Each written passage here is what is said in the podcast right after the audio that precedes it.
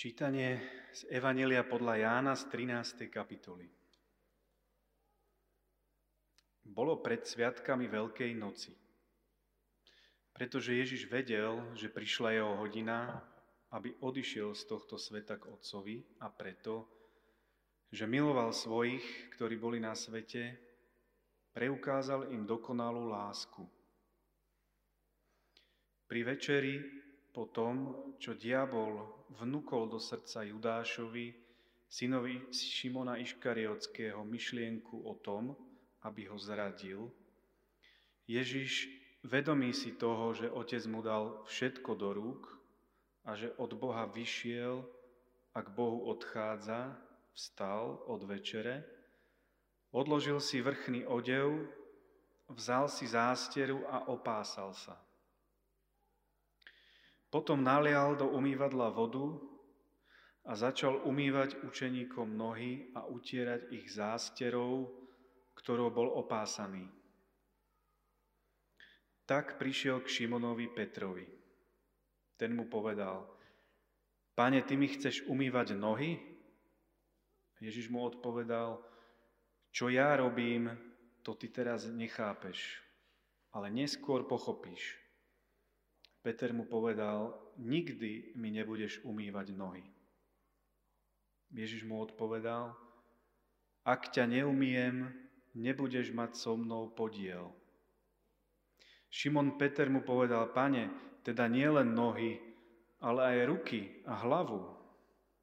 Ježiš mu odpovedal, ten, kto sa okúpal, nepotrebuje sa už umývať, iba ak nohy, Inak je celý čistý. Aj vy ste čistí, ale nie všetci. Vedel totiž, kto ho zradí, preto povedal, nie všetci ste čistí. Keď im umil nohy a obliekol si vrchný plášť, znova sa posadil k stolu a povedal im, Uvedomujete si, čo som vám urobil? Vy ma nazývate učiteľ a pán a dobre hovoríte, lebo to som. Keď som vám teda ja, pán a učiteľ, umýl nohy, aj vy si máte navzájom umývať nohy. Dal som vám príklad, aby ste aj vy robili tak, ako som urobil ja vám.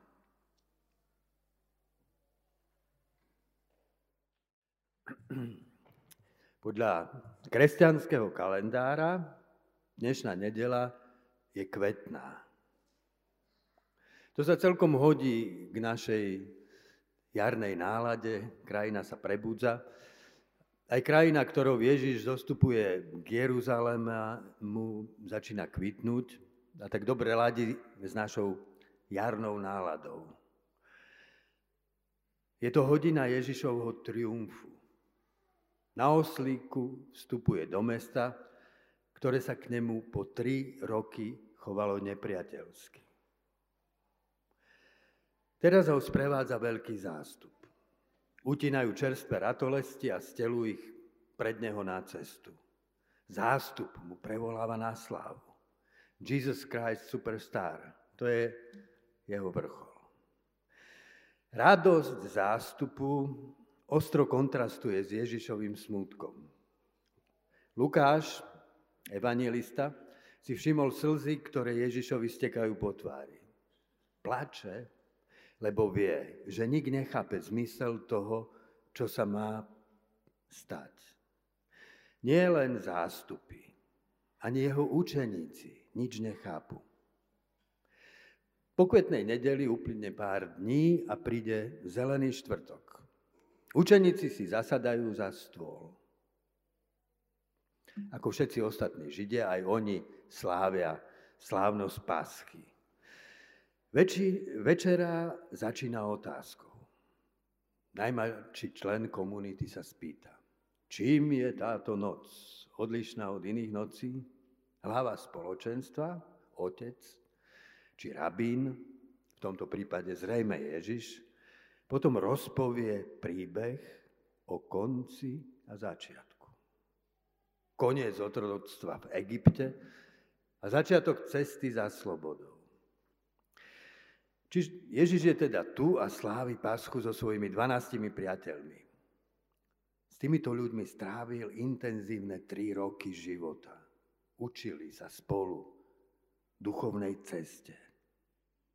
Teraz slávia slávnosť konca a začiatku. Je to veľmi symbolické. Aj ich cesta dospela ku koncu. Čo príde po tomto konci? Jan nám opisuje to spoločenstvo zvonku aj zvnútra. A vidíme, že vonkajšia súdržnosť je zvnútra narušená. Uprostred vzájomnosti je prítomná zrada. Niekto z nich Ježiša zradí. No nie len ten jeden. Všetci predsa Ježiša napokon opustia. Peter ho zaprie. Zárodok rozdelenia je prítomný v každom z učeníkov. Vidíme ich. Nik Ježišovi nerozumie. Ty teraz nerozumieš, čo robíš, povie o chvíľu Ježiš Petrovi, ale príde čas, neskôr, pochopíš.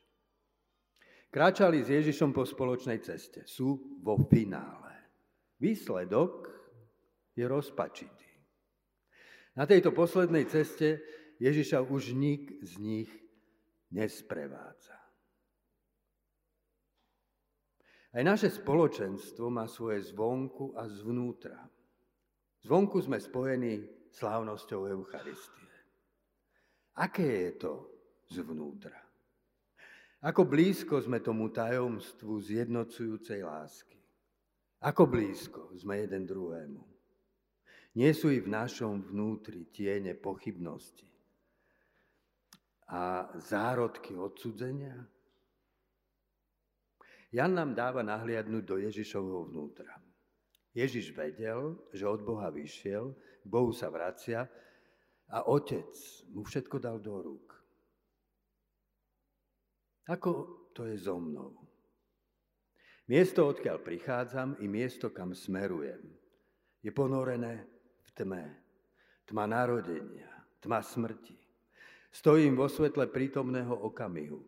Mám prítomnosť vo svojich rukách? Kto mi ju dal? Ako s ňou naložím? Odkiaľ sme prišli? Kam odchádzame? Sú vlastne iba dve možnosti. Prichádzam z ničoho a do ničoho sa vraciam. Prítomnú chvíľu si beriem do rúk ako čosi, čo je iba moje vlastné. Alebo od Boha prichádzam, k Bohu sa vraciam. Boh vkladá prítomný okamih do mojich rúk ako dar zodpovednej slobode. Žiť svoj život v Kristovi znamená žiť v tomto vedomí. Od Boha prichádzam, k Bohu sa vraciam. Boh mi v prítomnom okamihu vklada moje bytie do rúk. Minulosť je už hotová, nemenná. Budúcnosť tu ešte nie je, je neznáma. Nemám ju v rukách. Prítomnosť na mne spočíva ťarchou slobody. Ježiš do poslednej etapy cesty vstupuje vo svojej slobode. Otec mu všetko vložil do rúk. Zvláštne. Dráma Veľkej noci nie je iba akýmsi divadlom, režírovaným autorom z neba. Je to autentický akt slobodného činu. Iba slobodný čin môže byť činom lásky. Iba čin slobodnej lásky môže zachrániť našu nezmyselnú existenciu. Tá sloboda vrcholí na kríži, v stave úplnej opustenosti. Bože môj, Prečo si ma opustil? Volá Ježiš. V rozhodujúcej chvíli sa Boh vzdiali. Nie je tu. Celá ťarcha zostáva na trpiacom Ježišovi. Boh všetko vložil do jeho rúk. No nie len Ježiš, i učeníci sú obťažení slobodou. V nej klíči zárodok zlyhania. Nemal Ježiš moc premeniť ich tak, aby nezlyhali? Tri roky bol s nimi. Prečo sa mu to nepodarilo? Nuž, e, je tu tajomstvo slobody. Základná Božia vôľa s človekom je vôľa k slobode. Tu zrušiť nemožno. Iba v nej sa totiž môže naplniť zmysel človeka. Tak to prežívam denne. Ráno sa v modlitbe zjednocujem s Bohom. Potom stanem a vstúpim do dňa. V prúde dňa sa však tá jednota roz, roz, rozostrí v nejasnosti myšlienok, pohnutok a citov. Ocitám sa v neurčitosti svojej slobody.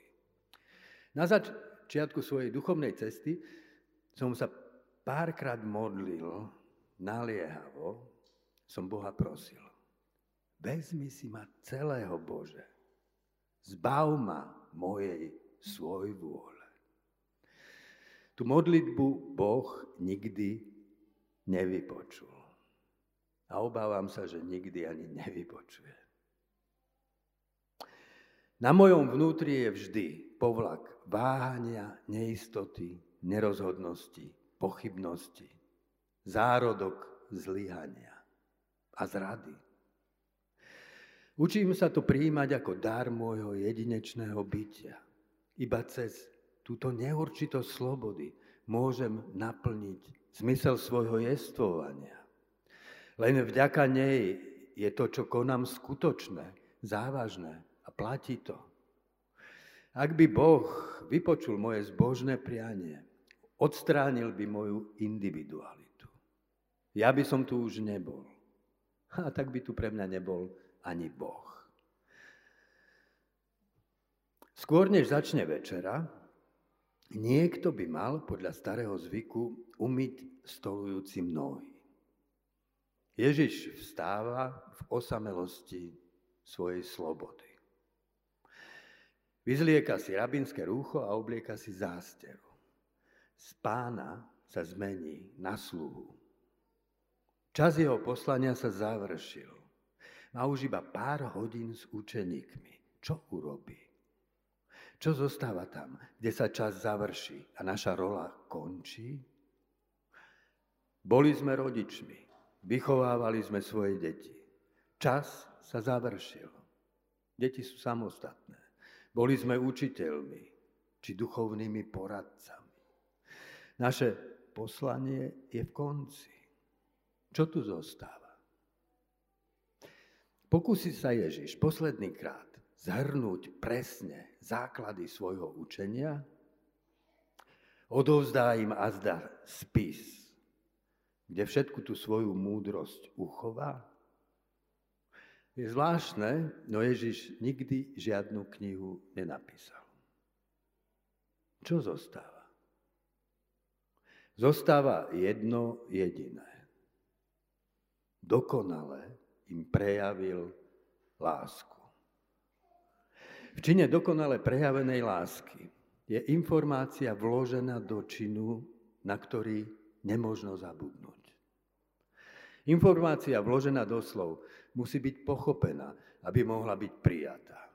Informácia odovzdaná činmi lásky v milovanom zostane aj vtedy, keď je nepochopená. Čo robím, teraz nechápeš. Raz to však pochopíš. Činy lásky v nás zostávajú ako otázky. Čakajú v našej duši na čas, keď dozrieme a cez vlastnú skúsenosť objavíme ich zmysel. Aký čin je činom dokonale prejavenej lásky? Čin, v ktorom nie je nič, iba láska. Zrieka sa všetkých prejavov moci, aby v ňom pôsobila iba moc lásky.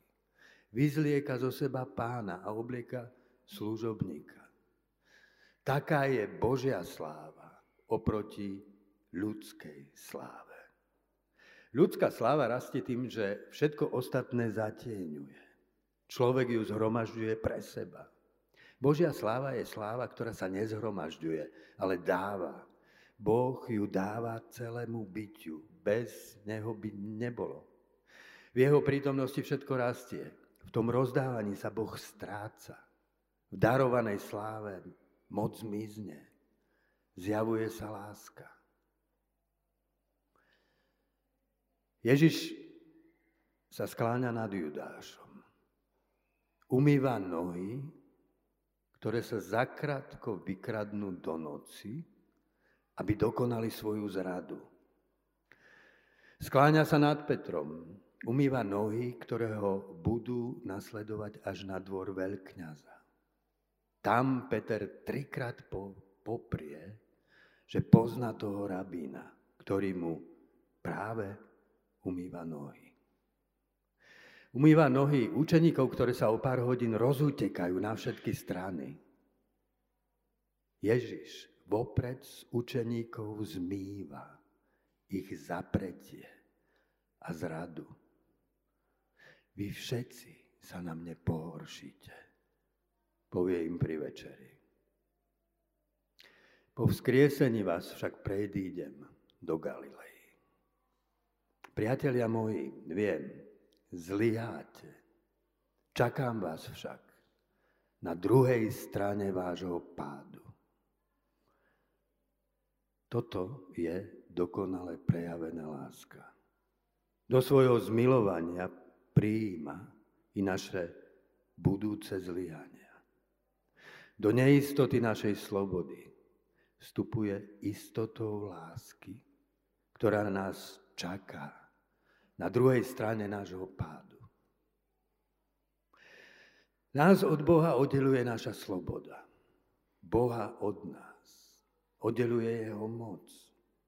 Aby mohol s nami vstúpiť do vzťahu milovania, Boh sa z tej moci vyzlieka. On, ktorý je všetko vo všetkom, bez neho nič nie je, sa na kríži vyprázdňuje.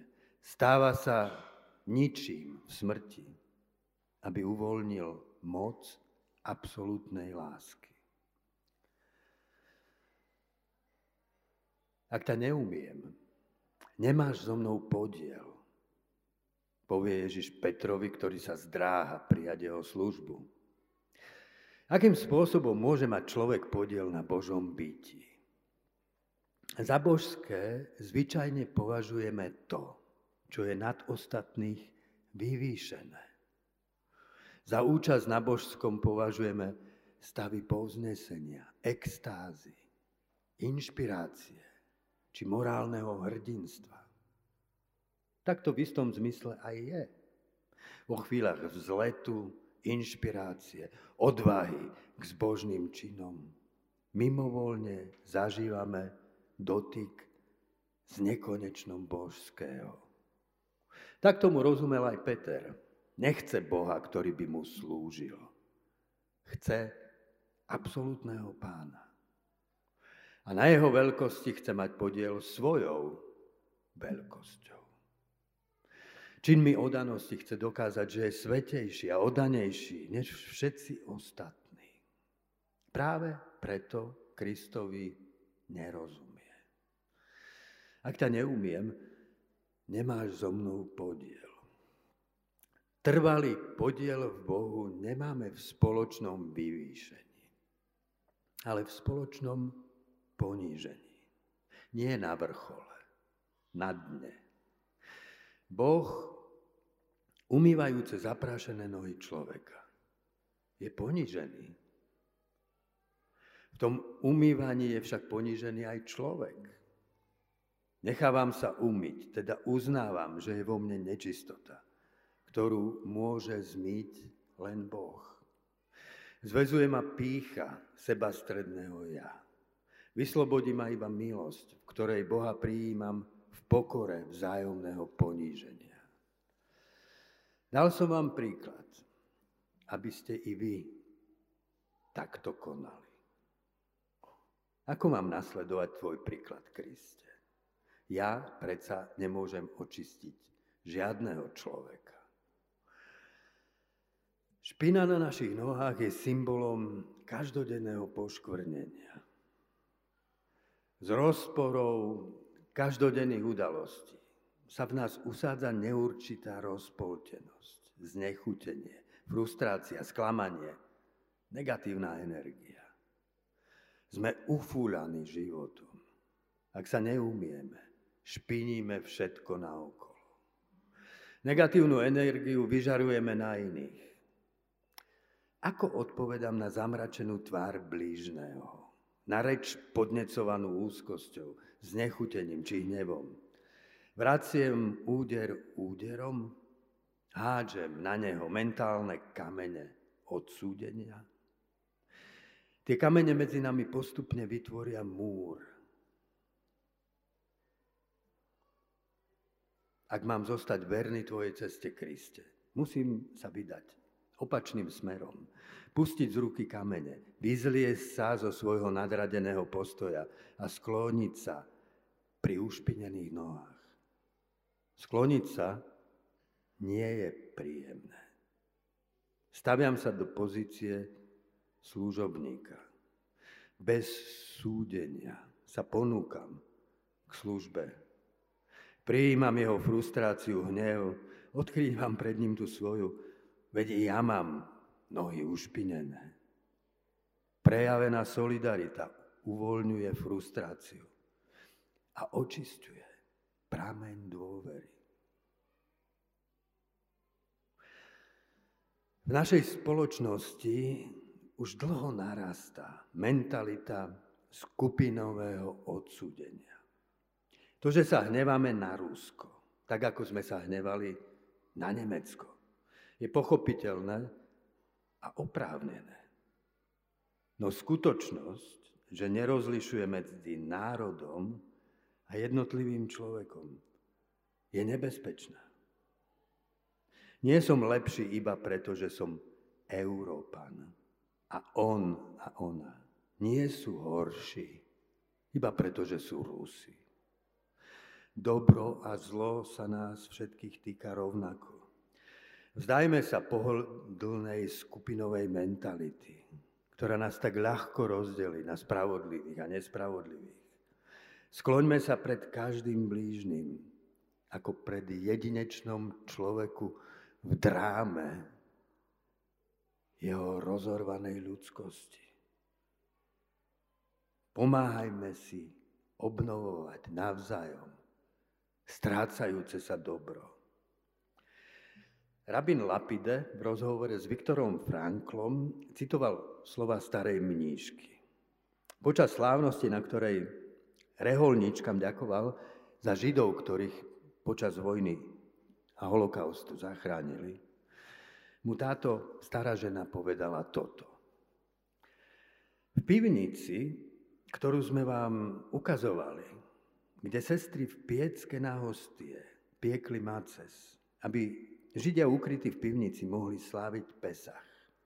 Sme v roku 1942, 600 metrov od kancelárie gestapa, schovávali tých, ktorým hrozila smrť, lebo ich považovali za komunistov. V rokoch 1943 až 1945 sme tu schovávali Židov.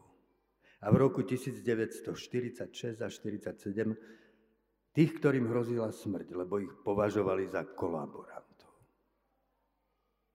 Pápež František zmenil liturgiu Zeleného štvrtku. Namiesto toho, aby umil nohy vznešeným kardinálom, sklonil sa pri úbohých nohách väzňov a väzenky. Budeme príjmať Eucharistiu. Víno a chlieb sú symbolom očistenia, ktoré prijímame v Kristovej milosti. Sú však i výzvou, aby sme sa navzájom prijímali v pokore a slúžili jeden druhému. Vodou vzájomného zmilovania si umývali putovaním ušpinené nohy.